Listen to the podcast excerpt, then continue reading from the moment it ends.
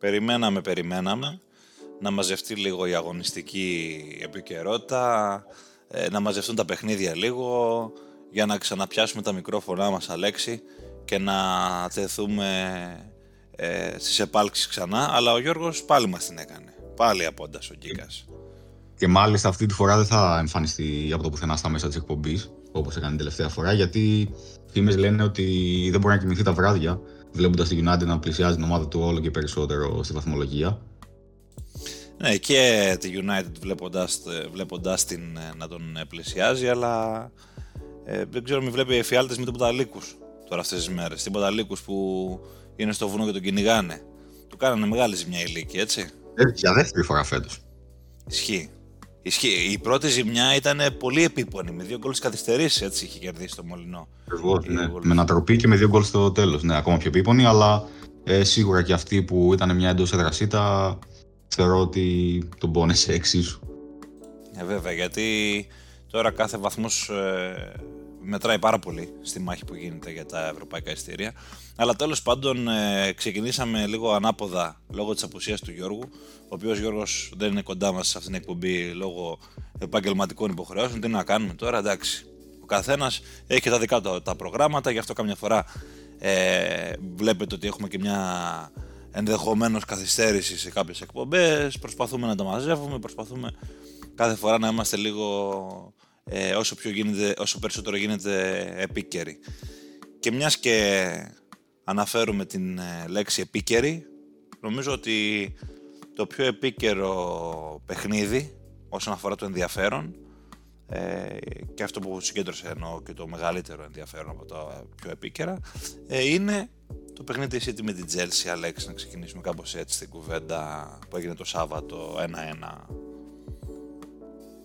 ένα παιχνίδι το οποίο σίγουρα δεν ε, πλησίασε την τελευταία αναμέτρηση ανάμεσα στις δύο ομάδες που είδαμε 8 γκολ και ένα από τα καλύτερα παιχνίδια των τελευταίων ετών. Ναι, ρε, Αλλά αυτό, μπορώ, να πω, μπορώ να πω όμως ότι για δεύτερη φορά φέτος η Chelsea εξέπληξε θετικά ε, και εμάς, αλλά σίγουρα και τους οπαδούς της ε, με την εικόνα της απέναντι στη Manchester City. Και θυμίζουμε ότι η Manchester City προέρχονταν από ένα τρελό σερί ε, συνεχόμενων εικόνων σε όλες τις οργανώσει. Πρέπει να πάνω από 10, δεν θυμάμαι τώρα ακριβώς το νούμερο. Ναι, και ξέρεις τι, αυτό που μου κάνει εντύπωση, γιατί έκανα κι εγώ προφανώς ε, αυτή την ε, σκέψη που έκανες και εσύ, ενώ με το παιχνίδι του πρώτου γύρου στο Stamford Bridge, είναι ότι η Chelsea έχει καταφέρει, ενώ γενικά είναι σε μια πολύ μέτρια έως κακή σεζόν φέτος και φέτος, έχει καταφέρει να τη ματσάρει καλά τη City, για κάποιο λόγο, ε, σε αυτά τα δύο παιχνίδια. Εντάξει, προφανώς θα μπορούσε να έχει σοφαρίσει νωρίτερα η City στο συγκεκριμένο παιχνίδι. Πολλές ευκαιρίες ο Χάλαντ χαμένες. Ευκαιρίες για τις οποίες Αλέξη ερωτήθηκε και ο Γκουαρδιόλα, έτσι, με το παιχνίδι. Δεν ξέρω αν έχεις ε, προσέξει. Όχι, δεν έχω δει δηλώσεις να πω την αλήθεια. Ε... Συμφωνώ όμως ότι ήταν σε κακή μέρα ο Χάλαντ, κάτι που δεν μας έχει συνηθίσει ε, τα δύο χρόνια που αγωνίζεται στην Αγγλία. Αλλά πέραν αυτού, γενικότερα θεωρώ ότι στο μεγαλύτερο κομμάτι του παιχνιδιού η εικόνα της Chelsea έβγαζε ένα συγκεκριμένο πλάνο και μια ομάδα που πήγε με ένα συγκεκριμένο στόχο ε, για να πάρει ένα αποτέλεσμα και εν τέλει με αυτόν τον τρόπο το κατάφερε. Χτύπησε πολύ από τα δεξιά η Chelsea, έτσι πως το κατάλαβα εγώ. Δηλαδή ο Γκουστό πρέπει να κάνει το καλύτερο του παιχνίδι με την Chelsea. Ναι, ναι, πολύ καλός. Και είναι αυτό που έχει κάνει και την μπάσα στο Sterling, έτσι, τον γκολ, αν δεν κάνω λάθος, αν δεν θυμάμαι καλά τη φάση. Ε, αλλά σχετικά με το Χάλαντ, ε, ουσιαστικά για να μην το αφήσω έτσι να περάσει, ερωτήθηκε ο Γκουαρδιόλα σχετικά μετά το παιχνίδι για τις ευκαιρίες της χαμένες του Νορβηγού. Εντάξει, προφανώς ε, οι δημοσιογράφοι κάτι τέτοια δεν τα αφήνουν να πέσουν κάτω, ειδικά στην Αγγλία. Και είπε κάτι φοβερό ο Γκουαρδιόλα. Ε, και εγώ λέει 11 χρόνια ήμουν ποδοσφαιριστής, ξέρω εγώ, και πέτυχα 11 γκολ, κάτι τέτοιο. Εντάξει, τώρα λίγο χαζή απάντηση. Ε, γιατί ναι. γιατί ήταν αμυντικό χάφ. Ήταν αμυντικό χάφ ο Γκουαρδιόλα. Ναι. Ναι, Αλλά ουσιαστικά αυτό που ήθελε να κάνει ήταν ε, να αποσυμφορήσει λίγο τον ε, Νορβηγό προφανώς. Το καταλαβαίνουμε όλοι. Τέλος πάντων, εγώ νομίζω ότι είναι λίγο επηρεασμένος ο Χάλαντ μετά τον τραυματισμό του.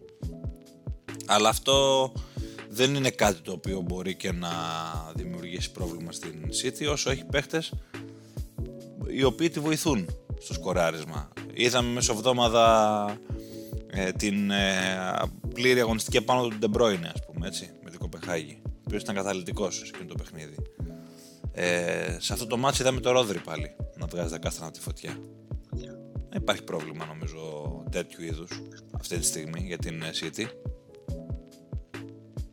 Σίγουρα είναι μια ομάδα που ε, την παίρνει να έχει σε καμιά κακή μέρα το center της γιατί έχει πάρα πολλούς παίχτε από πίσω οι οποίοι μπορούν να προσφέρουν και στο σκοράρισμα. Ακόμα δηλαδή και ο Ρόντερ που έχουμε τονίσει πολλάκι ε, νωρίτερα σεζόν πόσο καθοριστικός είναι για, το, για αυτό το στυλ παιχνίδι της Master City, κρατώντας μόνος του από τη θέση 6 στο κέντρο και επιτρέποντας τον Guardiola να κατεβάζει ταυτόχρονα στην ίδια δεκάδα όλους τους δημιουργικούς παίχτε που έχει μεσοεπιθετικά και να τους δίνει και μεγαλύτερη ελευθερία. Είδαμε για παράδειγμα να παίζει σαν 8 δεκάρια τον Άλβαρες και τον Ντεμπρόινε στο συγκεκριμένο παιχνίδι. Έχουμε δει άλλες φορές στην ίδια θέση να παίζει ο Μπερνάρντο Σίλβα, ο Φόντεν. Γενικότερα βλέπουμε ότι η παρουσία του Ρόντερ είναι καταλητική και σύν όλα αυτά που προσφέρει ε, στο παιχνίδι της Manchester City, πολλές φορές πετυχαίνει καθοριστικά γκολ. Για παράδειγμα, θυμάμαι στην αρχή της χρονιάς ένα παιχνίδι μέσα στη Sheffield United που στράβωσε απροσδόκητα για τη City ε, και έδειξε με γκολ του Ρόντερ στο 87. Και γενικότερα, νομίζω, αν δεν κάνω σοβαρό λάθος, ακόμα η City δεν έχει χάσει παιχνίδι φέτος στην Premier League που να έχει αγωνιστεί ο Ρόδρυ. Αυτό είναι κάτι το οποίο το έχουμε συζητήσει πάρα πολλές φορές μέσα στη χρονιά. Ε, θυμάσαι από την εκπομπή. Ναι, ε, ναι. Πως ε, όταν λείπει ο Ρόδρυ, η City έχει προβλήματα. Έχει χάσει τότε και το παιχνίδι του κυπέλου με την Newcastle. Στο πρωτάθλημα της απώλειας, όπως είπες και εσύ πολύ σωστά. Είναι ένας παίκτης πολύ καταλητικός και δεν έχει καταφέρει ο Guardiola να βρει έναν αντικαταστάτη του. Δηλαδή με τον Calvin Phillips δεν πήγε καθόλου καλά αυτό. Δεν έχει ένα εξάρι αντίστοιχο να μπορέσει να καλύπτει αυτό το κενό. Ένα εξάρι δηλαδή το οποίο να κάνει όλες τις αμυντικογενείς δουλειές που κάνει ο Ρόδρυ. Άντε πες αυτό το βρίσκεις. Το βρίσκεις με κάποιο τρόπο ε, στην αγορά να το, να, να το πάρεις από ένα ποδοσφαιριστή που θα αποκτήσεις αλλά βοηθάει πάρα πολύ και στο μεσοεπιθετικό κομμάτι. Είναι ένα παιδί πολύ γερό, ε, είναι πολύ καλό στο ψηλό παιχνίδι, έχει πολύ γερά πόδια, δεξιά-αριστερό. Ποιος ξεχνάει άλλωστε τον κόλ που πέτυχε στο τελικό του Champions League με την Ίντερ. Δηλαδή θέλω να πω ότι είναι, εγώ θεωρώ ότι ο Ρόδρυ είναι ε, ο, ο αναντικατάστατος στην ε, City και αυτό αποδεικνύεται και από το δεφορμάρισμα του Χάλαντ ε, αυτή την περίοδο. Είπες πολύ σωστά ότι καλύπτεται και από την παρουσία άλλων ποδοσφαιριστών. Εγώ θεωρώ επίσης και λίγο αποκάλυψη την παρουσία του Άλβαρες γενικά φέτος. Σε αυτό το νέο ρόλο του πίσω από τον επιθετικό κάποιες φορές. Γενικότερα, ναι, έχει κάνει μια εντυπωσιακή σεζόν και σε καινούριο ρόλο. Στο συγκεκριμένο παιχνίδι, να πω την αλήθεια, δεν, ε, δεν ήταν και τόσο καλή η εικόνα του. Ναι, αλλά αλήθεια, σίγουρα είναι αναμενόμενο όταν παίζεις ε, παιχνίδια τόσο υψηλής δυσκολίας και μάλιστα ένα ρόλο που φέτος το μαθαίνεις πρώτη φορά. Λογικό είναι κάποια στιγμή να μην ε, αποδώσεις και τόσο καλά. Okay, ήταν ε, αναμενόμενο. Ε, να σταθούμε όμως λίγο και στην Chelsea. Γιατί. Φυσικά. Ναι, okay, προερχόταν από δύο από δύο βαριέ με τέσσερα γκολ παθητικό και από τη Liverpool και από τη Wolves. Και έκτοτε έχει βγάλει πολύ καλή αντίδραση με την πρόκριση στη δύσκολη έδρα στον Villa στο FA Cup, την δύσκολη αλλά σημαντική νίκη απέναντι στην Crystal Palace και φυσικά την ισοπαλία πιο πρόσφατα στο Etihad που λίγο έλειψε να είναι και αυτή η νίκη. Η... Μετά το παιχνίδι με την Villa έχει κάνει ο Ποτσετίνο μια δήλωση η οποία είναι ενδεικτική ε, του, του, πρέπει, του, του πρέπει να σκεφτόμαστε όλοι για την Chelsea. Δηλαδή ήταν πολύ ρεαλιστής ο Αργεντινός και ε, του βγάζω το καπέλο και ελπίζω αυτό να μην του στοιχήσει και τη δουλειά του κάποια στιγμή. Αλλά με την Chelsea ποτέ δεν ξέρεις. Είπε τέλος πάντων χαρακτηριστικά ότι ε, είναι λάθος να σκεφτόμαστε ότι είμαστε η Chelsea που, που ήταν πριν από 10 χρόνια. Δεν υπάρχει αυτή η ομάδα, έχει πεθάνει. Τώρα είμαστε κάτι άλλο. Οπότε ως κάτι άλλο πρέπει να κρυθούμε. Και με αυτό συμφωνώ πάρα πολύ.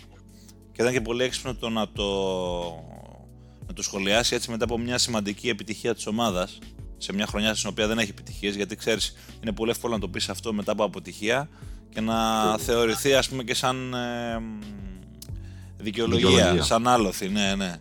Ε, οπότε εγώ συμφωνώ με αυτή την προσέγγιση. Απλώς ξέρεις, υπάρχει λίγο το βάρος ε, με τις μεταγραφές, ε, τις ακριβές μεταγραφές, το ακριβό ρόστο κτλ. Τα έχουμε ξανασυζητήσει. Μίλησες για αντίδραση. Συμφωνώ 100%. Σημαντική νίκη με την μπάλα, με δύο γκολ ε, στα χασομέρια που λέμε έτσι πολύ λαϊκά, αλλά και πολύ καλή εμφάνιση με τη City, ένας σημαντικός βαθμός, απλώς το ζητούμενο για την Chelsea, ρε η Αλέξη, είναι ξεκάθαρα το ένα και μοναδικό, σταθερότητα. Αυτό χρειάζεται. Δηλαδή, έχουμε ξαναδεί να κάνει καλά παιχνίδια μέσα στη χρονιά και να παίρνει σημαντικές επιτυχίες. Θυμόμαστε ας πούμε το διπλό στην Tottenham το οποίο ήρθε κολλητά με το παιχνίδι με τη City τότε την ισοπαλία στο Stamford Bridge. Το έχουμε ξαναδεί. Το θέμα είναι να μπορέσουμε να τη βλέπουμε να είναι λίγο πιο σταθερή ε, σαν ε, ομάδα συνολικά. Εγώ θεωρώ ότι το μεγαλύτερο της πρόβλημα είναι το αμυντικό κομμάτι. Δέχεται πάρα πολύ εύκολα γκολ. Αλλά στο παιχνίδι αυτό μπορώ να σου πω ότι και εμένα με άφησε λίγο θετικά έκπληκτο γιατί είχε καλή αμυντική συμπεριφορά. Σωστά. Ε, okay, εντάξει, δέχτηκε γύρω στις 30 τελικές, αλλά νομίζω αν δούμε τις τελικές on target, η Chelsea είχε περισσότερες από τη City. Οπότε πολλές από τις τελικές της City δεν ήταν τόσο ε, απειλητικές και από τόσο καλές προποθέσει. Είπαμε προηγουμένως και για την ε, φοβερή εμφάνιση του Γκουστό που συνέβαλε πάρα πολύ στο να κάνει ένα πολύ κακό παιχνίδι το κου από εκείνη την πλευρά. Ε, να πούμε και για τον Τισασί, ο οποίος απέναντι στο Χάλαντα πήγε περίφημα. Αλλά πριν φύγουμε από την Chelsea, θα ήθελα να σταθώ ε, σε έναν παίκτη ο οποίος δικαιολογημένα έχει τραβήξει τα φώτα τον τελευταίο καιρό και αυτός είναι ο Κόνορ Γκάλαγκερ, ο οποίος μετά τα δύο γκολ που πέτυχε απέναντι στην Crystal Palace έκανε ένα πάρα πολύ καλό παιχνίδι στον άξονα ε, Conder City. Έπαιξε σε ένα πιο ελεύθερο ρόλο μπροστά από τη διάδα των Έντζο και Καϊσέδο και αυτό του έδωσε από τη μια περισσότερη ελευθερία στο επιθετικό κομμάτι και από τη δεύτερη, από την άλλη επέτρεψε στην Chelsea να εκμεταλλευτεί το μεγάλο του προσόν, το οποίο είναι η ένταση που βγάζει στο γήπεδο. Νομίζω είναι μακράν το δεύτερο παίκτη που βγάζει τη μεγαλύτερη ένταση από αυτούς ε, της Chelsea. Και να θυμίσω επίσης ότι υπάρχουν, υπήρξαν μάλλον κουβέντες του Γενάρη σχετικά με το αν θα ανανεώσει ο Γκάλα για το συμβόλαιο του ή όχι, το οποίο λύγει, αν θυμάμαι καλά, το καλοκαίρι του 25. Και φημολογείται ότι υπάρχει έντονο ενδιαφέρον από την πλευρά της Tottenham, σε περίπτωση που ο Γκάλαγκερ δεν ανανεώσει, να κινηθεί για την απόκτησή του. Εγώ θεωρώ ότι στη φετινή χρονιά ε, οι δύο καλύτεροι παίκτες της Chelsea σε επίπεδο προσφοράς και σταθερότητας είναι ο Κάλαχερ και ο Πάλμερ. Οπότε συμφωνώ ναι, απόλυτα με, αυτή την, με αυτή την προσέγγιση. Ε, και εντωμεταξύ μην ξεχνάμε ότι ο Γκάλαχερ, αν δεν κάνω λάθος, ήταν δανεικός στη West Brom ε, και ήρθε λίγο από το παράθυρο στο ρόστερ της Chelsea. Δηλαδή και άρχισε να παίρνει χρόνο συμμετοχής, όχι φέτος, πέρυσι κυρίως. Οπότε ένας παίκτης ο οποίος έχει δείξει ότι μπορεί να ανταπεξέλθει. Ε, θεωρώ ότι θα είναι πολύ μεγάλο λάθος για την Chelsea αν τον αφήσει, αν τον χάσει τέλος πάντων. Και προφανώς τώρα τότε να μην ξέρεις καραδοκεί γιατί κάνει έξυπνες μεταγραφές γενικά. Ξέρεις, για αντιμάντισον ας πούμε ή για ένας παίκτης ε, και για βασικό ακόμα θα σου έλεγα, εννοείται, αφού μπορεί να τα απεξέλθει, θα ήταν μια εξαιρετική λύση. Σίγουρα θα ήταν μια εξαιρετική λύση. Ε, ναι, όπως είπες σωστά, είχε περάσει μια χρονιά δανεικός στη West Brom και άλλη μέσα στην Crystal Palace. Εκεί ήταν που έκανε, ας το πούμε. Σωστά, και στην Crystal Palace. Πολύ σωστά, πολύ σωστά. Και μην ξεχνάμε ότι είναι και παιδί προϊόν Ακαδημιών της Chelsea, οπότε ξέρει και λίγο καλύτερα την ομάδα από του υπόλοιπους. Ναι, που ναι. έχουν έρθει τελευταία δύο χρόνια, από τους πάρα πολλούς ποδοσφαιριστές που έχουν αγοραστεί. Ισχύει, ισχύει αυτό, συμφωνώ. Ε, θεωρείς ότι μετά από το αποτέλεσμα αυτό και έτσι όπως είναι η κατάσταση τώρα στο βαθμολογικό πίνακα ε, που βλέπουμε ρε παιδί μου ότι ας πούμε η Brighton που είναι 7η έχει 38 βαθμούς, η Chelsea έχει 35 δηλαδή είναι μικρές οι αποστάσεις. Απλώς είναι πάρα πολλές ομάδες συσσωρευμένες σε μια βαθμολογική κάστα. Δηλαδή από την ε, Brighton και κάτω είναι Brighton, η Newcastle, η West Ham, η Chelsea, η Wolves που είναι όλες κοντά μεταξύ τους βαθμολογικά. Έχουν μια απόσταση τριών βαθμών. Θεωρείς λοιπόν ότι η Chelsea θα βάλει στόχο καλά θεωρητικά τον έχει αυτό το στόχο αλλά είναι ένας εφικτός στόχος η Ευρώπη και πρέπει να την κυνηγήσει ή πρέπει να κοιτάξει λίγο πώς θα φτιάξει έναν χαρακτήρα μιας ομάδας που θα είναι πιο κοντά σε αυτό που θέλει να πετύχει. Νομίζω ότι σε βάθος χρόνου το δεύτερο είναι πιο σημαντικό, αλλά και σε, σαν, σαν, σαν πιο βραχυπρόθεσμο στόχο νομίζω ότι μπορεί ε, αρκετά εφικτά να σκεφτεί την ε, κατάρτιση τουλάχιστον της 7η θέσης που οδηγεί στο Conference League. Είναι μόλις το μείον 3 αυτή τη στιγμή. Θυμίζω ότι οι δύο από τις τρεις ομάδες που είναι από πάνω τη, η Brighton και η West Ham, έχουν ε, ευρωπαϊκά παιχνίδια παρακάτω και μπορεί να έχουν και στη συνέχεια μπορεί να προχωρήσουν αρκετά στο Europa League και οι δύο, ανάλογα και τις διασταυρώσεις φυσικά.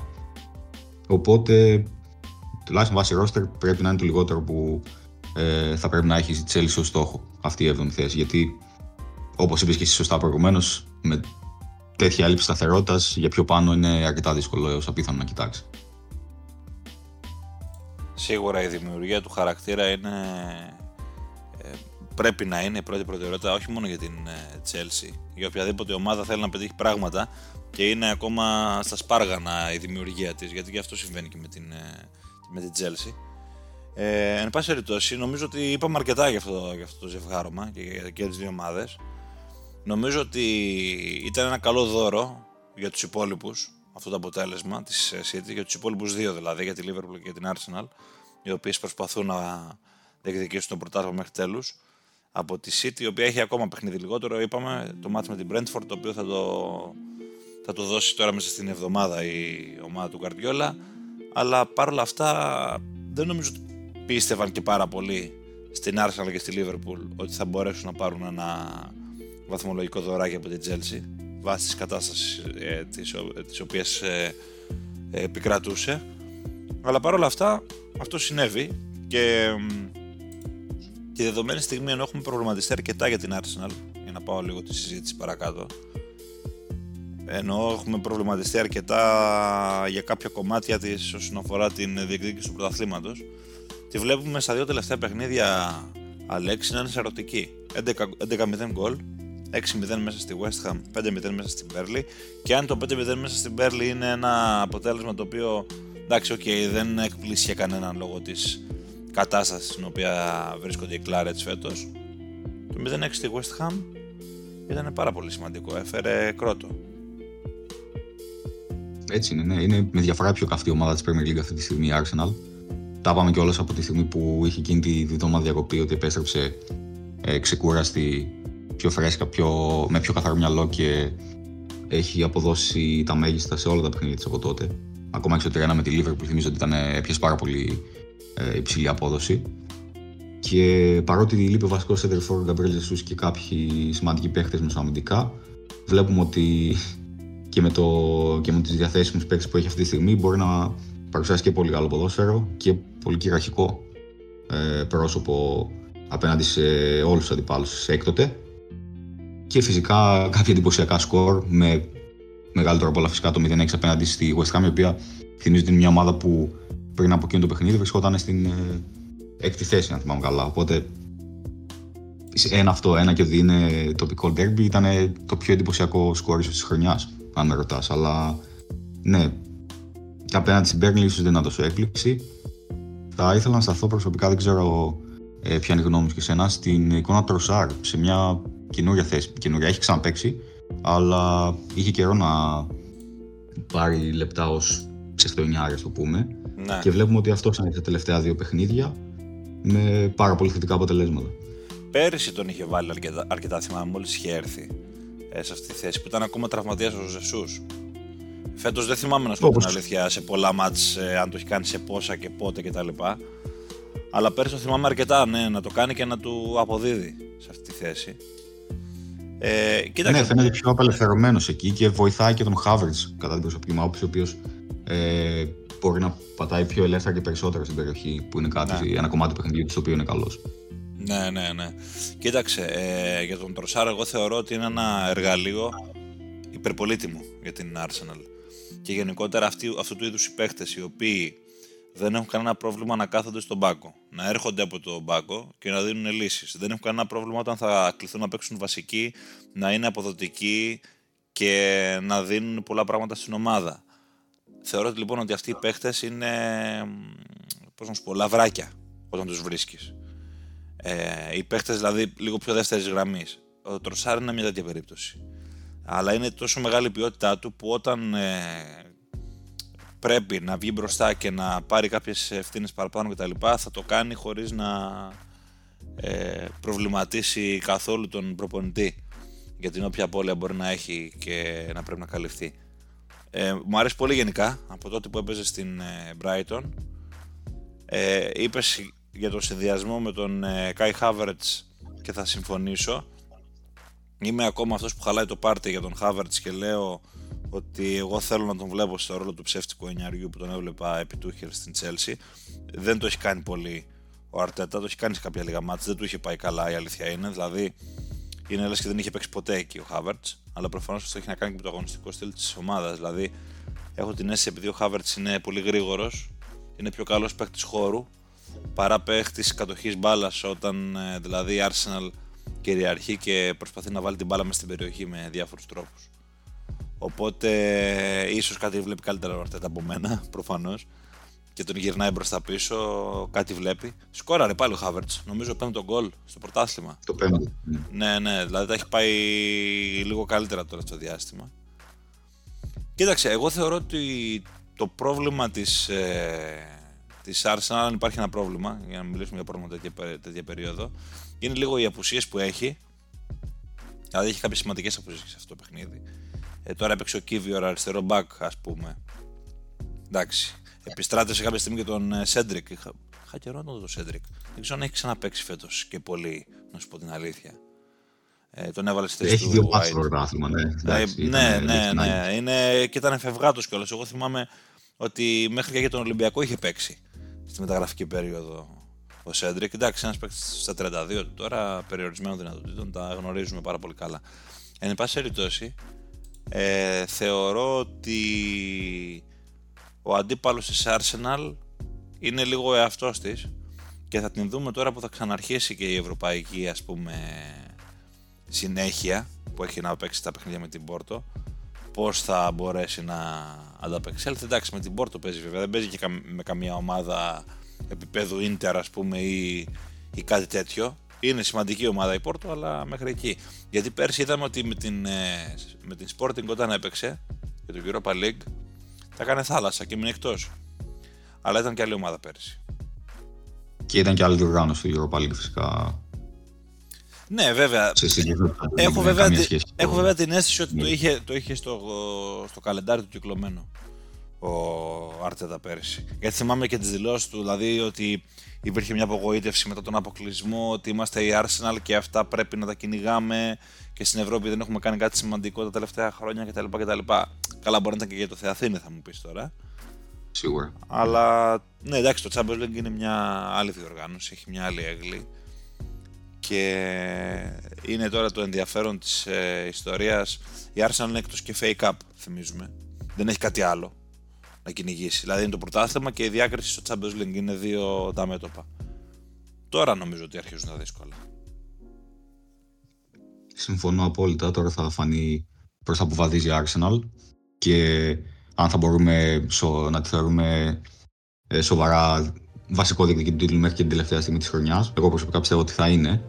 Αλλά από την άλλη, όπως είπες και εσύ, επειδή παίζει απέναντι σε μια πόρτα η οποία φέτος είναι για του, του εαυτού της των τελευταίων ετών, θεωρώ ότι κατά 99% θα περάσει. Οπότε θα δούμε να προχωράει παρακάτω στο Champions League, τουλάχιστον μέχρι τη φάση των 8. Ε, κατά πάσα πιθανότητα με έναν ε, αντίπαλο κορυφαίο επίπεδο. Οπότε θα προσθεθούν άλλα δύο πολύ υψηλού επίπεδο παιχνίδια στο ήδη βεβαρμένο πρόγραμμα που θα έχει εκείνη την περίοδο. Γιατί να θυμίσω ότι τα δύσκολα παιχνίδια της άρχισαν να ξεκινάνε μετά και τον επαναληπτικό με την Porto. Εκεί έχει δηλαδή και Chelsea, έχει και Manchester City, έχει και Aston Villa, έχει και Brighton, έχει και Tottenham. Οπότε όντως εκεί θα φανεί καλύτερα πώς που βαδίζει η Arsenal. Για μένα, ίσως αν δει ότι ε, έχει μια καλή κλήρωση και στου 8 και μπορεί να κυνηγήσει μια ε, διάκριση να φτάσει για παράδειγμα στο τελικό της Champions League, ίσως ε, αν δει ότι και οι άλλοι δύο πάνε τρένο, να δώσει από ένα σημείο και μετά λίγο βάρος παραπάνω. Αλλά αυτό θα φανεί παρακάτω. Ναι, γιατί το Champions League είναι μια διοργάνωση λίγο περίεργη. Δηλαδή, μπορεί να σε πετάξει πολύ γρήγορα εκτός με μια κλήρωση δύσκολη. Μπορεί να σε φτιάξει κιόλας. Δηλαδή, το είδαμε πέρσι αυτό με τους Ιταλούς πολύ. Την Μίλαν και την Ιντερ που προχώρησαν πολύ στην διοργάνωση. Πώς τους έφερε η διοργάνωση έτσι, ούτως ώστε στον ημιτελικό να παίξουν μεταξύ τους και να έχουν και δύο την ε, δυνατότητα να πάνε στον τελικό, ουσιαστικά χώριζαν αυτή, ε, αυτός ο, προ, ο πρώτος τους στόχος στη χρονιά, ο μεγάλος τους στόχος. Οπότε πολλά μπορούν να γίνουν. Και αν με ρωτάς και νομίζω ότι ναι, για το χαρακτηριστικότερο παράδειγμα μιας και το ανέφερες τώρα αυτό είναι η Liverpool σεζόν 18-19, η οποία ναι. είχε κάποια στιγμή ήταν στο συν 7 από τη Manchester City. Είχε ως πρώτο και βασικότερο στόχο την κατάρτιση του πρωταθλήματος για πρώτη φορά μετά από 29 χρόνια. Τελικά το πήρε την επόμενη σεζόν. Ε, την προσπέρασε κάποια στιγμή η City, είχε κάνει και το τρελό σερί που ξέρουμε 13-14 συνεχόμενων ε, νικών. Και από το πουθενά προέκυψε ένα βατό μονοπάτι για τη Liverpool και έφτασε στο τελικό της Champions League και εν τέλει κατέκτησε ε, εκείνο τον τίτλο εκείνη τη χρονιά. Εντάξει, βέβαια στον ημιτελικό είχε Βαρσελόνα, έτσι. Δεν ήταν ε, δηλαδή όλος ο δρόμος στρωμένος με ροδοπέταλ τότε. Αλλά ναι, εντάξει, αν φτάσει στο ημιτελικό όλα γίνονται. Όλα είναι μέσα. Ναι. Ε, εν πάση περιπτώσει, ε, αυτό είχε συμβεί το 17-18 με την Λίβερπουλ, έτσι. Ε, όπου έφτασε στο τελικό του Champions με το πουθενά. Ποιος περίμενε τότε στο Κίεβο ότι θα παίξει η Λίβερπουλ, η οποία ναι, μεν έπαιξε με τη City, αλλά έπαιξε με τη City στην Οχτάδα με μια άλλη City από αυτή που βλέπουμε τώρα. Ήταν μια City η οποία. Και η διαφορά είναι ότι εκείνη τη χρονιά δεν έκανε και πρωταθλητισμό η Λίβερπουλ. Ναι, σε αντίθεση με την επόμενη. Ισχύει, ισχύει αυτό. Πάντως, αν με ρωτάς, αν συμβεί αυτό στην Arsenal και αν ήμουν ο Αρτέτα, εγώ θα ρίχνα βάρος στο Champions League. Γιατί mm, θεωρώ ότι. Θεωρώ ότι το πρωτάθλημα είναι κάτι το οποίο αν έχεις μια καλή ομάδα, μια δεμένη ομάδα, έχεις φτιάξει ένα κορμό καλό και κάθε χρόνο προσθέτεις πραγματάκια γύρω-γύρω από αυτήν την ομάδα, θα είσαι πάντα κάθε χρόνο κάπου εκεί. Και μην ξεχνάμε ότι η Liverpool του χρόνου δεν ξέρουμε τι ομάδα θα είναι. Ε, πιστεύω ότι δύσκολα η Liverpool θα είναι ό,τι είναι και τώρα. Αλλά είναι μια συζήτηση που δεν μπορούμε να την κάνουμε τώρα χρονικά. Τέλος πάντων, η Arsenal διψάει για επιτυχία στο Champions League όχι τώρα, απόλυτη στη ζωή. Οπότε, αν της βγει κάτι τέτοιο μπροστά της, θεωρώ ότι είναι μια ευκαιρία την οποία δεν πρέπει να αφήσεις να πάει χαμένη. Και Αλλά... θα συμφωνήσω απόλυτα μαζί σου, γιατί είναι, είναι, δεν, έχει, δεν έχει ξανακατακτήσει ποτέ το Champions League και είναι ένα τεράστιο μέγεθος για να μην έχει πάρει ποτέ το Champions League. Οπότε, ένα τελικό έχεις στο Παρίσι το 2006, ναι, δεν έχει κάτι άλλο. Ναι, μα γι' αυτό, και ο, μα γι αυτό το λόγο το λέω κι εγώ. Δηλαδή θα είναι κάτι το ανεπανάληπτο αν γίνει. Τέλος πάντων, ε, νομίζω ότι θα τα κρίνουμε αυτά όπως είπες και εσύ όταν το πρόγραμμα λίγο δυσκολέψει παραπάνω και μέχρι τότε ε, θα κρίνουμε και την Liverpool πώς μπορεί και αυτή να ανταπεξέλθει. Η Liverpool έχει λίγο πιο εύκολο δρόμο με την Ευρώπη μιας και το Europa League είναι μια άλλη διοργάνωση αλλά είναι και μια διοργάνωση στην οποία εκτιμώ ότι πρέπει να κατακτήσει η Liverpool εκτός και αν της κάτσει κάτι πάρα πολύ δύσκολο στον δρόμο της ε, δεν ξέρω δηλαδή τι θα είναι αυτό αλλά πολύ νωρίς να της κάτσει μια πάρα πολύ δύσκολη κλήρωση. Δεν ξέρω να παίξει ξέρω εγώ στους 8 με τη Leverkusen όπως είναι η Leverkusen τώρα. Αλλά και πάλι θεωρώ ότι η Liverpool πρέπει να ε, το κοιτάξει πολύ προσεκτικά αυτό το ζήτημα. Πέρασε με ένα 4 επί της Brentford για μένα το πολύ ωραίο σαν είδηση είναι η επιστροφή του Σαλάχ.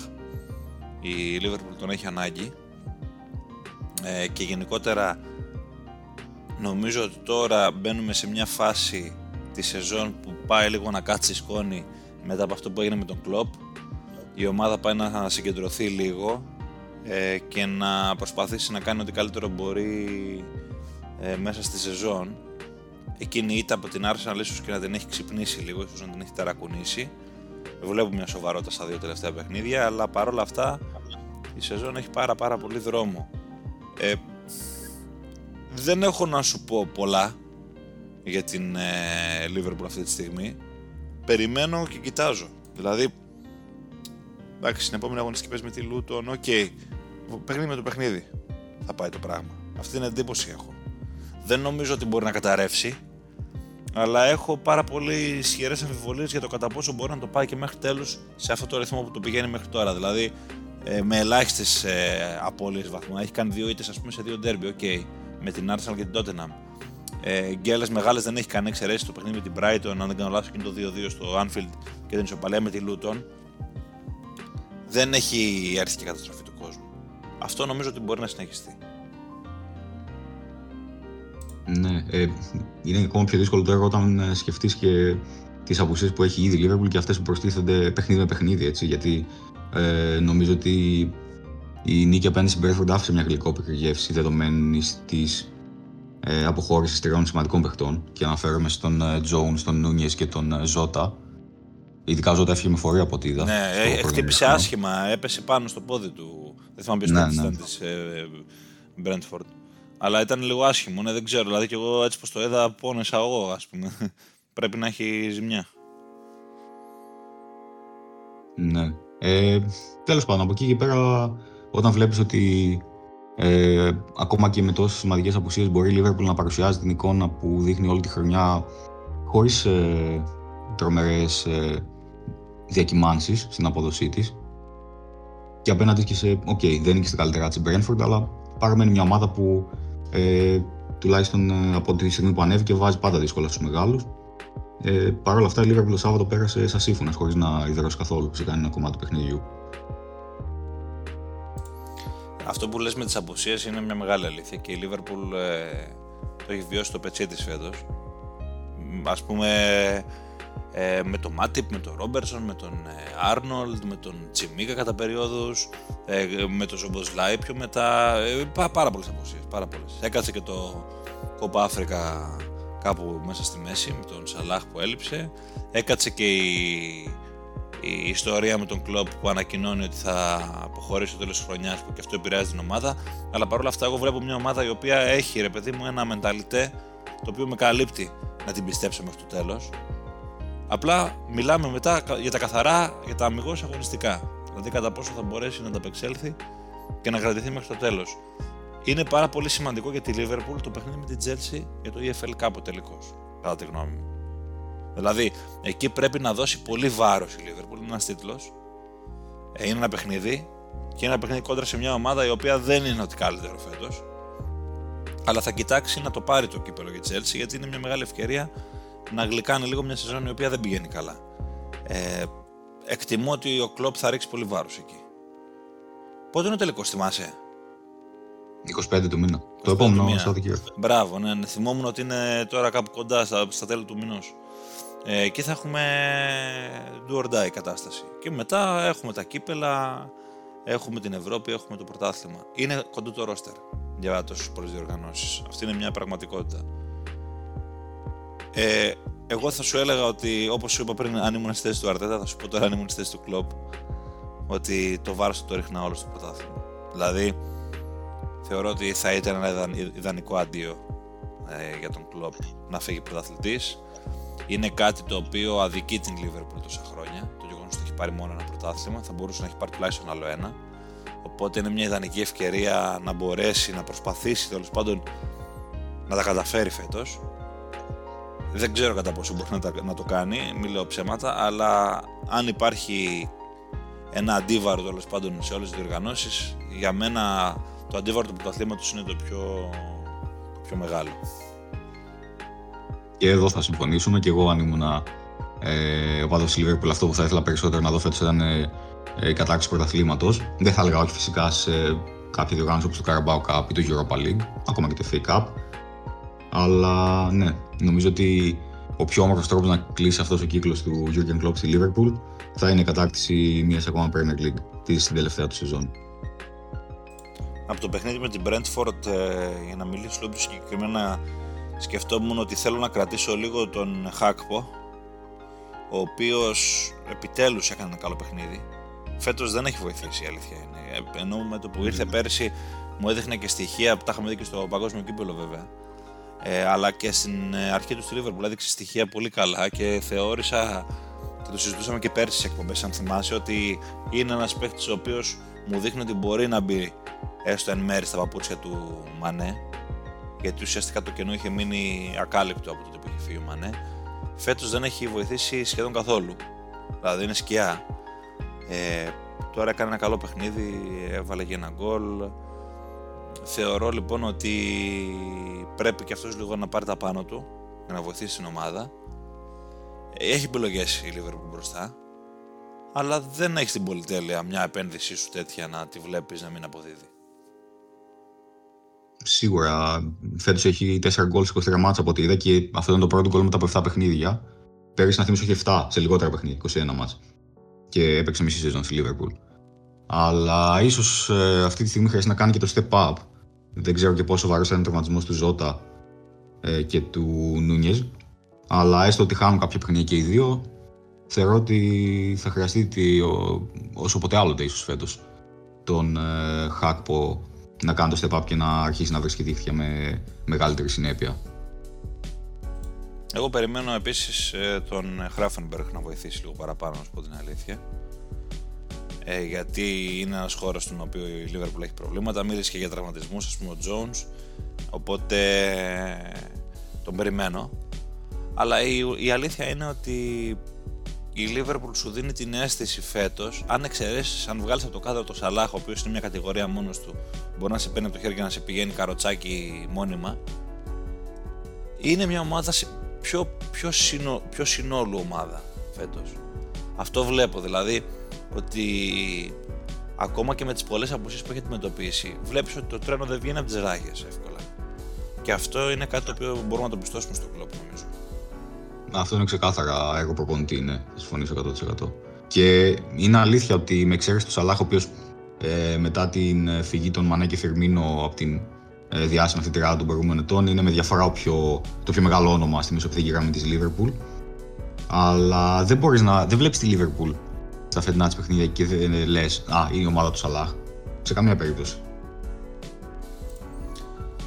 Μάλιστα. Και αυτό που μπορείς να πεις βέβαια αυτή την περίοδο, για να πάμε την κουβέντα παρακάτω και να σε φέρω στα μέτρα σου, μιας και τόση ώρα μπορεί να καταπιέζεσαι λίγο. Ξέρω, ξέρω σίγουρα ότι καταπιέζεσαι εδώ και μια εβδομάδα γιατί θε να πεις πολλά. Ε, αλλά τώρα θα σου δώσω αυτή την ευκαιρία. Ε, η ομάδα λοιπόν είναι. Ε, μάλλον η United μπορεί να χαρακτηριστεί ως ομάδα του Hoyland το τελευταίο διάστημα. Έτσι, Αλέξη μου. Ναι, ναι, ναι, νομίζω ότι την έχει πάρει από το χέρι τον τελευταίο καιρό. Έχει σκοράρει σε έξι συνεχόμενα παιχνίδια στην Premier League και έχει μπει σε ένα πολύ κλειστό κλαμπ ποδοσφαιριστών της ομάδας που το έχουν κάνει αυτό. Ε, μόνο άλλοι τρεις το έχουν κάνει και αυτή είναι ο Ρούντου Φανίς Ρόι, ο Κριστιανό Ρονάλντο και ο Έρικ Αντωνά. Οπότε σίγουρα το ότι μπαίνει σε μια τέτοια κατηγορία δίπλα σε τέτοια ονόματα, μόνο τιμητικό μπορεί να είναι για τον ε, Χόιλουντ. Τώρα, επειδή είχαμε πριν από το μάτι με τη Λούτον για μένα μια σημαντικότερη νίκη και ένα ε, παιχνίδι που μπορεί να, καθ, να αποδειχθεί κομβικό στην κατάληξη της μάχης για τέταρτη θέση, αυτό απέναντι στην Αστον Βίλα. Θα, θα ήθελα να αναφέρω ότι τα δύο παιχνίδια έχουν, παρότι είναι απέναντι σε διαφορετικού, τελείως διαφορετικού τύπου ομάδες, μου φαίνεται ότι έχουν πάρα πολλά κοινά σημεία μεταξύ τους. Και βλέπουμε και στα δύο δηλαδή United να προηγείται νωρίς, παίζοντας πολύ καλή μπάλα μέχρι να προηγηθεί. Και από τη στιγμή που προηγείται και έπειτα, αντί να κάνει μια σωστή διαχείριση του παιχνιδιού, και στις δύο περιπτώσεις. Για κάποιο λόγο ο Πιστοχωρή δίνει χώρο στις αντιπάλους της, της επιτρέπει να κάνουν περισσότερο το παιχνίδι τους, κυρίως αυτός το παιχνίδι με στον Βίλα που έχει και την ποιότητα να παίξει ε, ε, επιθετικό ποδόσφαιρο. Και είναι αυτό που συζητιέται από τη στιγμή που η United δεν έχει πλέον ε, απώλειε βαθμών και παίρνει νίκες ε, με κάθε πιθανό τρόπο τον τελευταίο καιρό. Η, η κουβέντα γίνεται γύρω στο πώς διαχειρίζεται τα παιχνίδια και πώς είναι η εικόνα της. Και ότι παρότι που έχει κάνει τέσσερις συνεχόμενες νίκες ε, στην Premier League απέναντι σε δύσκολους αντιπάλους, η εικόνα της δεν πείθει ότι αυτό μπορεί να βοηθήσει μακροπρόθεσμα.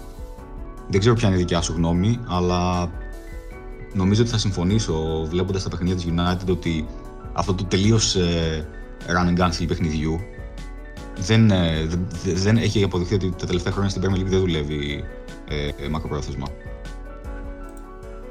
Εγώ βλέπω και ανά απόδοση της United.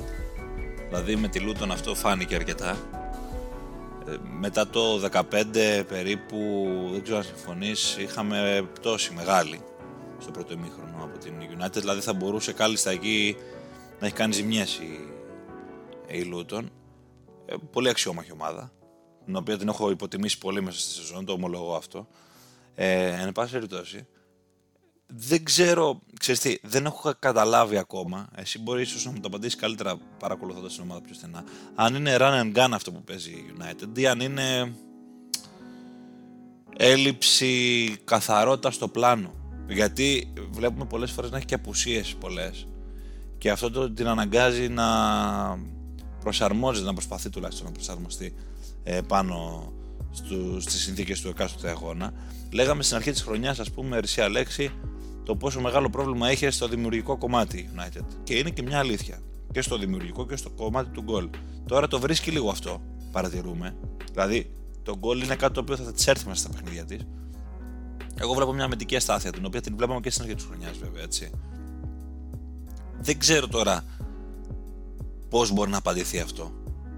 Αλλά για κάποιο λόγο πιστεύω ότι τώρα σιγά σιγά σιγά σιγά και βάσει αποτελεσμάτων το βλέπουμε και όλο αυτό συμβαίνει, η United θα αρχίσει να βρίσκει ένα πολύ καλύτερο πρόσωπο και ένα καλύτερο πρόσωπο το οποίο μπορεί να τη φέρει και στην πεντάδα, εγώ θα σου πω.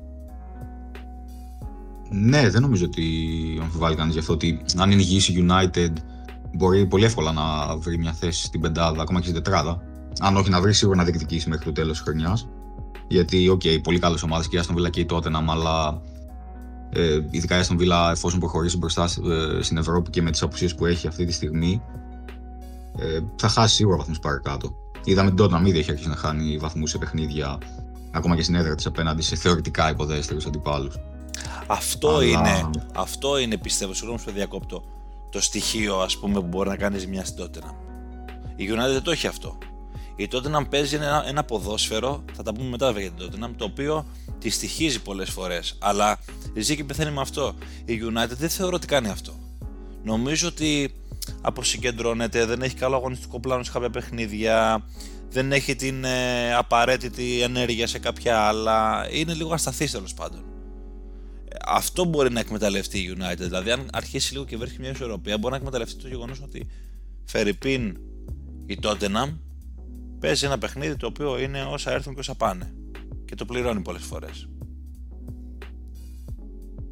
Ναι, ε, όχι, συμφωνώ, συμφωνώ με αυτό που λες για τη United σε αυτή την περίπτωση ότι ε, έχει προσαρμοστεί πάρα πολύ από την αρχή της χρονιάς ε, λόγω και των απουσιών. Ειδικά στο πρώτο μισό της σεζόν είχε άπειρες απουσίες, αλλά ακόμα και τώρα που θεωρητικά έχουν γυρίσει περισσότεροι, βλέπουμε. Αποχωρεί ο Μαρτίνες δύο παιχνίδια αφού του γύρισε. Χθες πάλι ο Λουξόβι και τραυματία. Ε, ο Μαγκουάρ νομίζω και αυτός λόγω τραυματισμού αποχώρησε στο χθεσινό παιχνίδι. Οπότε βλέπουμε ότι εφόσον καθυστερούν και ο Μαλάσα και ο Μπισάκα να επιστρέψουν, πάλι η αμυντική γραμμή της θα μείνει μισή. Και όταν δεν έχεις τους με διαφορά δύο καθοριστικότερους αμυντικούς στο στυλ παιχνίδι που θέλει να παίξει ο Έρτεν Χαγ, δηλαδή τον Νέσο και τον Μαρτίνες, ε, αυτό αποτυπώνεται και στις υπόλοιπες γραμμές της ομάδας. Δεν μπορεί να παίξει κυριαρχικό ποδόσφαιρο με τον Μαγκουάιρ και τον Εύαν για παράδειγμα στα στόπερ. Α, τώρα δεν είναι καλός ο Μαγκουάιρ, ε. Δεν είναι καλός τώρα ο Μαγκουάιρ. Τόσο καιρό που, που μου τον μπενεύετε εδώ πέρα, άντε τώρα να μην τα να μην τα ακούσετε τώρα. Κοίτα, αυτό που βλέπω ότι έχει αλλάξει τον τελευταίο καιρό στη Manchester United, ε, πέρα φυσικά από την εικόνα του Χόιλουν, που είναι ο κυριότερος λόγος που η United σκοράρει επιτέλους ε, ε, περισσότερο, είναι η όλη η επιθετική γραμμή. Για να κρύβει τρεις παίχτε που έχουν φανεί να ε, δένουν μπροστά, ο Ράσφορντ, ο Χόιλουν και ο Γκαρνάτσο. Με τον Γκαρνάτσο να μετατοπίζεται στα δεξιά τον τελευταίο καιρό και να κάνει πολύ καλά παιχνίδια από εκεί. Ενώ έχει δηλώσει και ο ίδιος ότι προτιμάει να αγωνίζεται αριστερό εξτρέμ. Το βλέπουμε και δεξιά να αποδίδει πολύ καλά. Και έχει πάρει πολλά παιχνίδια η United τον τελευταίο καιρό. Χάρη στη χημεία που έχουν βρει αυτοί οι τρεις και χάρη στην ποιότητα που βγάζουν ε, κυρίως ε, στο transition, αλλά και γενικότερα. Και ο Ράσο εντάξει επιτέλους να θυμίζει έστω και λίγο τον παίχτη που ε, είχαμε δει και πέρυσι κυρίως, αλλά και προηγούμενη σεζόν αλλά και ο Γκαρνάτσο και ο Χόλιντ όπως είπαμε πριν με το Δανό να έχει, να έχει βάλει νομίζω σοβαρή υποψηφιότητα για παίκτη του μήνα με τις εμφανίσεις του στην Premier League, όχι μόνο στη Manchester United. Μιας και αναφέρθηκε στο παιχνίδι με την Aston Villa, ε, ήθελες να κάνεις κάποια συγκεκριμένα αναφορά στον Douglas Luiz, μήπως; Πούντο τώρα, δεν το βλέπω να χορεύει μετά το, μετά τον κόλμα ε, Ένας, ένας λόγος υπήρχε που ήθελα να κάνουμε πιο νωρίς εκπομπή για να, ακου... να ακούσω το ράντσου για αυτό το, για αυτό το πράγμα. Τι έκανε ε, και στο, στο κολμπέ, πανηγύρισε προς τον Ονάνα. Δηλαδή, πες μου λίγο. Προ τον Ονάνα, ναι, και του ζήτησε το λόγο, βαράν μετά. Εγώ το γουστάρω πολύ τον Douglas Luiz εδώ μεταξύ, αλλά εντάξει, αυτό που έκανε ήταν τραβηγμένο, ισχύει. Αλλά... Φυσικά μου αρέσει και εμένα, αλλά τώρα φίλε αυτά τα καρδιοζηλίκια που έκανε ο Μαρτίνεθ την Αλφα στο Τράφορντ που είχε στείλει το πέναλτι ο Μπρούνο Φερνάντε out και σηκώνει το Μαρτίνεθ και άρχισε να χορεύει μπροστά στους φιλάθλους. Τέτοια καρδιοζηλίκια έκανε για αυτό τώρα. Πιστεύεις ότι του έκανε εντατικά μαθήματα ο Μαρτίνεθ, δηλαδή να... να κάνει τα ίδια, ε; Σίγουρα, όσο μέτρη του είδους, ε, σίγουρα του έδωσε ε, κάποια ιδιαίτερα μαθήματα. Και, και του είπε εδώ, κάπου στην Ελλάδα υπάρχει ένας φίλος της Manchester United ο οποίος τρελαίνεται με αυτά. Ε, κάντα λίγο για να προκαλέσουμε την οργή του, ας πούμε. Προ περάσπιση μου, νομίζω ότι δεν ήμουν ο μόνος που τρελάθηκε, ότι γενικά ε, δεν έχει και πολύ καλή φήμη τον τελευταίο καιρό ανάμεσα στο fanbase της United τον Douglas Luiz μετά από αυτό το παιχνίδι. Ε, ναι, εντάξει, είναι λογικό τώρα. Ποιος το περνάει στον Τούκου κάτι τέτοιο. Ε, ήταν πολύ προκλητικό, είναι η αλήθεια. Αλλά εντάξει, ήθελα απλά, ήθελα απλά να σου δώσω να σηκώσω τη βαλβίδα εκτόνωσή σου για να φύγει η ένταση από μέσα σου. Δεν ξέρω, νιώθεις καλύτερα τώρα; Ναι, ναι, τώρα που τα τάπα και, και ξαλάφρωσα νιώθω καλύτερα. Εντάξει, εντάξει, αφού νιώθεις καλύτερα, ας πάμε να πούμε και δύο κουβέντες και για την ε, τότε να μιας και λείπει ο Γιώργος και δεν μπορεί να το κάνει αυτός. Ε, ξέρεις, είναι η κλασική φάση που όταν αρχίζεις να μιλάει για την τότε να μπαίνει ένα, ένα μπαγλαμαδάκι από πίσω, ένα μπουζούκι θλιμμένο, ας πούμε, να παίζει συνήθως όταν η τότε να με έχει κάνει γκέλες ή, ή έχει χάσει παιχνίδια κτλ. Κάτι τέτοιο έγινε και τώρα. Ε, λέγαμε νωρίτερα αρεσία λέξη όταν ε, μιλάγαμε για την United ότι η τότε να ζει και πεθαίνει με τον τρόπο της. Αυτό κάνει. Ε, υπάρχουν παιχνίδια όπως αυτό με την Brighton το οποίο το γύρισε που θα τα πάρει και θα τα πάρει και με τρόπο πολύ πιστικό σε σχέση με την ε, ταυτότητά της και με τον τρόπο που προσεγγίζει το match. Αλλά θα υπάρξουν και παιχνίδια όπως αυτό με τη Wolves, το οποίο μπορώ να σου πω ότι δεν περίμενα καθόλου να το χάσει. Ειδικά τη στιγμή που το ισοφάρισε. Ε, συμβαίνει όμως γιατί η Wolves έχει μια ποιότητα από τη μέση και μπροστά. Ο Πεδρονέτο είναι εξαιρετικός παίχτης. Τα έχουμε ξαναπεί για τον Πεδρονέτο. Μπορεί να έλειπε ο Κούνια, ο οποίος όταν ε, είναι στην δεκάδα μαζί με τον ε, Νέτο είναι δύναμη. Ήταν ο Χιτσάν κάπου εκεί γύρω, ήταν ο Παύλος Σαράμπια. Ε, εντάξει, οι λύσεις πάντα υπάρχουν. Μπορώ να πω ότι αυτό που νομίζω ότι έχει απελευθερώσει τη Wolves είναι το ότι δεν κινδυνεύει πια. Στην αρχή της χρονιάς βλέπαμε ότι υπήρχε έτσι ένα πρόβλημα να προσεγγίσει τα μάτς. Για την ε, Tottenham ε, θα σου πω ότι ή αυτό το πράγμα θα της βγει σε πάρα πολύ καλό, δηλαδή κάποια στιγμή θα αρχίσει να ρολάρει και δεν θα σταματάει, δεν μπορώ να το δω, να σου πω την αλήθεια αυτό το πράγμα, γιατί θεωρώ ότι και το ρόστερ της ακόμα είναι λίγο περιορισμένο των δυνατοτήτων. Είναι ένα καλό ρόστερ, αλλά μέχρι εκεί. Ή θα της δημιουργήσει πολύ σοβαρό πρόβλημα. Δηλαδή μπορεί να την αφήσει πίσω βαθμολογικά και να χάσει μια χρυσή ευκαιρία που έχει να βγει στο Champions League. Γιατί κακά τα ψέματα ρε Αλέξη τώρα, πέντε ομάδες θα βγάλει η Αγγλία στο Champions League. Δεν μπορώ να πιστέψω ότι θα είναι τρίτη, τέταρτη ας πούμε στη συγκομιδή στα ευρωπαϊκά κύπελα φέτος για να χάσει την ευκαιρία να βγάλει πέντε ομάδες στο Champions League. Εντάξει, ναι. Δεν, δεν, μπορώ, δεν μπορώ να το πω και με σίγουρο για να σου πω την αλήθεια. Γιατί... Εντάξει, ναι, οι Γερμανοί και οι ε, Ιταλοί είναι δυνατοί φέτος, έτσι. Ε, εκεί υπάρχουν πάντα Ισπανοί που ποτέ δεν τους ξεγράφεις, ειδικά στις ευρωπαϊκές διοργανώσεις. Ισχύει, ναι. ισχύει, ισχύει.